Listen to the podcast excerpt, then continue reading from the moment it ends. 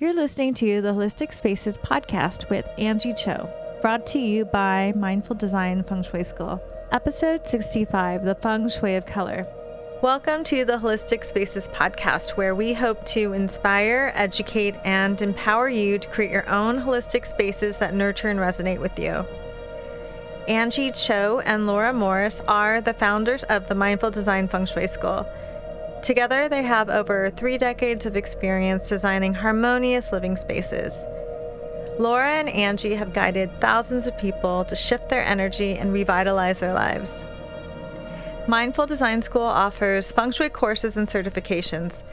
Check us out at mindfuldesignschool.com. If you've been listening to us for a while or you're a newbie, welcome. And we hope you enjoy this earlier episode.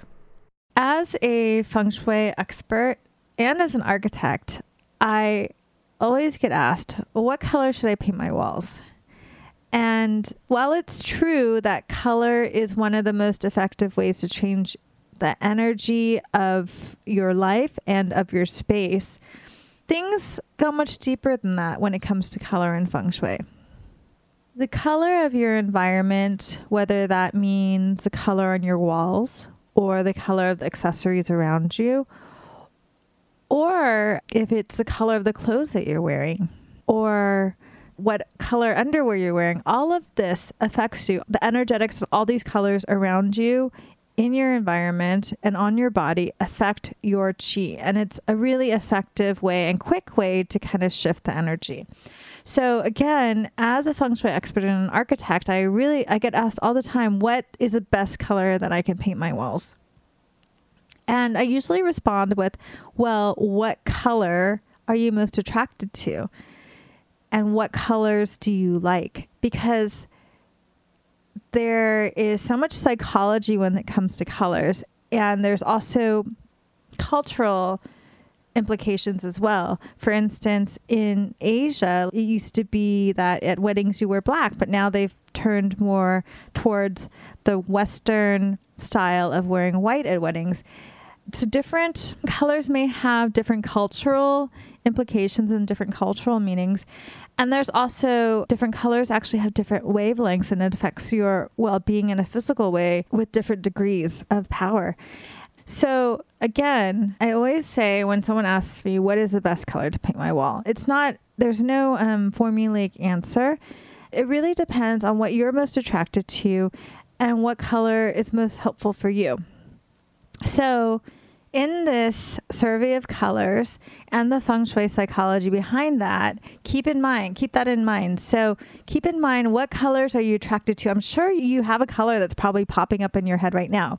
So listen to your intuition and listen to your first thought. So, what colors do you love? What colors are you attracted to? What color seems healing for you right now? And that gives you an indication of what you may need in your life at this moment. Keeping that in mind, I'm going to walk through different colors and talk about what their symbolism and what their energetics represent in feng shui philosophy. So I'm going to start with red and pink. Red's a super easy one because red is really a very strong color. So red is related to fire energy, and this color can invoke passion and it invokes inspiration and it is really seen. I mean, if someone, if a woman walks into a room or anyone walks into a room wearing a red dress, they stand out. And reds are very stimulating. So it's not something that if you have trouble sleeping, you don't really want to have a lot of red in the bedroom, for instance, because that would be maybe overstimulating if you need to relax more in your bedroom. But maybe it's more appropriate in other areas. And personally, I think a lot of red is really can be over overdone. So I recommend using reds for like accents such as in pillows and art. One feng shui trick is that you can use red sheets in your bedroom to bring more passion, or you could wear red underwear. And red is a very auspicious and lucky color and very protective in feng shui. So, if you don't want to wear red outwardly, that's why we say you can wear red red underwear and it's also very close to your body, so it's more effective And with the bed, you can put the red sheets underneath and conceal them under your regular sheets. And it'll still have an effect because that ener- the energy of the red is there. Now, if we move into pinks, pinks are more mellow and it's red mixed in with a little bit of white. So it's more mellow and it's more romantic and it's more feminine and subdued. And in feng shui, pink attracts love and friendship into your life and it supports more feminine energy. So even men need some kind uh, sometimes need feminine energy. So a little softness and gentleness can be cultivated with the color of pink.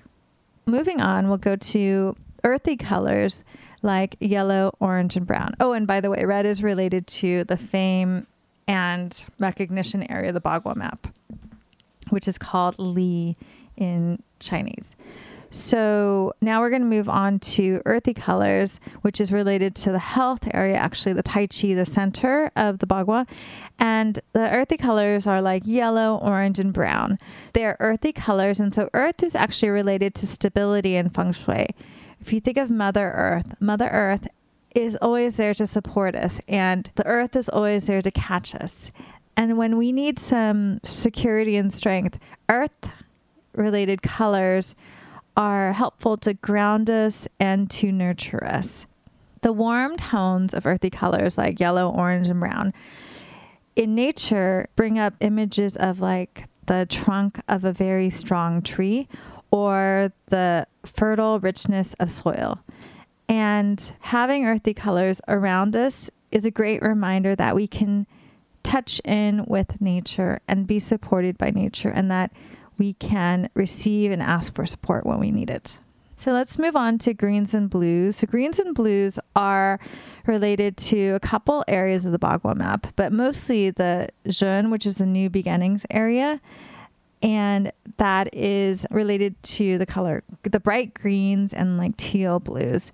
So these are related to nature. You can think about, you can visualize a tree, like the leaves of a tree, and also spacious open sky.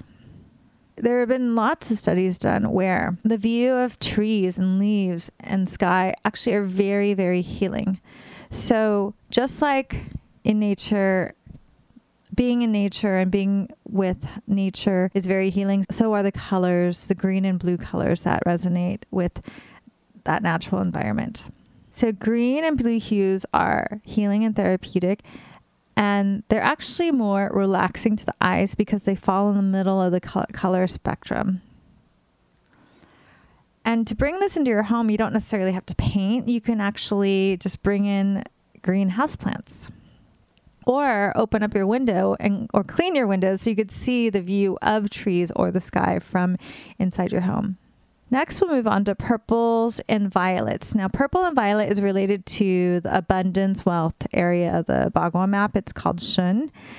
And it's also a super auspicious color in feng shui because it's related to wealth and abundance, but also spirituality, and it's very royal.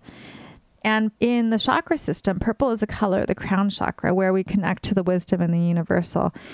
And I love that purple is connected to this sense of royalty and abundance. Because when we feel royal and we feel well seated and supported, we actually can attract abundance into our lives.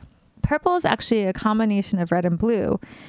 And I think that's interesting because red, which we've talked about, is fire. And so and it's also very protective. And then blue is very healing and spacious. So I love that you can take the fire and the space together to create purple, which creates this feeling of wealth and abundance. A wonderful way that I like to bring in purple is with amethyst crystals because I just love the purple color of amethyst. And those crystals also invoke this feeling of royalty and abundance. You can put amethyst crystals in your home or you can actually wear them to invite prosperity and nobility into your life. Next, we'll talk about black. So black isn't actually color, but it's it absor- it's a combination of all the colors. So if you mixed all the colors in a paint set all together, you'd be left with black paint. So in that way, black represents wisdom and it incorporates all aspects of all the other colors. And there's actually some feng shui rituals where we visualize that any kind of negative chi is being transmuted into black smoke. So, black has this ability to absorb negativity, and it's actually related to the path in life career area of the Bagua map, which is related to water. And so, black can be used sparingly in your home and it can be done tastefully and it can also be worn on the body like we talked about. I love incorporating black tourmaline, which is a naturally occurring crystal which can again absorb negative energies and provide protection. Gray tones are also related to black and they're a bit more subdued. So, gray tones are related actually to the benefactor's Chen area of the Bagua map and to related to travel. But it also relates to the father figure. And, and again, it's this idea of knowledge and wisdom and protection. White. So, white again is not a color. So, white is often discussed as like the absence of color. So, again, in paint, with paint, it's an absence of pigment. And white often represents purity and cleanliness and space and openness. And in feng shui, it also relates to metal energy. And I actually really love white, and I have a lot of metal in my personality traits. So I really love white, and there are hundreds of shades of white. And my favorite paint fan deck is Benjamin Moore. They have a white deck. So there's so many shades of white that you can do and there can be warm whites and cool whites and white whites and and warm whites and there's so many ways that you can go. And I love how white can be used to tone down any other colors. So it can be used to provide more depth or to vary a color. So whites can be used to activate the metal element, which is sometimes about completing things. So this is also related to the completion area, the feng shui bagua map, and joy. And so sometimes we need to organize and buckle down to get things done. And white's actually really good to do that. So you can wear white or you can repaint your walls if they're white so they're clean again and it helps us kind of have this idea of like a blank canvas to start start again. And I also practice Kundalini yoga, and they often wear white. And some of the reasons why they do that is that they say white extends your aura by nine feet in each direction, or it can extend your aura. And in a practical sense, wearing white is kind of a big deal because it's not easy to do it. So if you're wearing all white, you're so mindful. You're mindful of how you eat, you're mindful of where you're walking and how you're walking and what you're sitting down upon and and you're careful in everything that you do. So you're paying attention to all the details. And that's kind of this idea of the metal element as well. So I'm a big fan of white. And when most people ask me what color to paint the walls, I'll say some kind of version of white. So I hope that was enlightening for everybody. I hope everyone learned something new about the feng shui of color. And thank you so much for listening to this episode of the Holistic Spaces podcast. Please tune in on the second and fourth Mondays of every month for a new podcast episode. And if you like our podcast and this episode, please share this podcast with others, subscribe on iTunes, and you can even leave a review. If you'd like to explore the world of holistic spaces and feng shui on an even deeper level, please visit my website at holisticspaces.com Thank you so much for listening to this earlier episode of the Holistic Spaces podcast.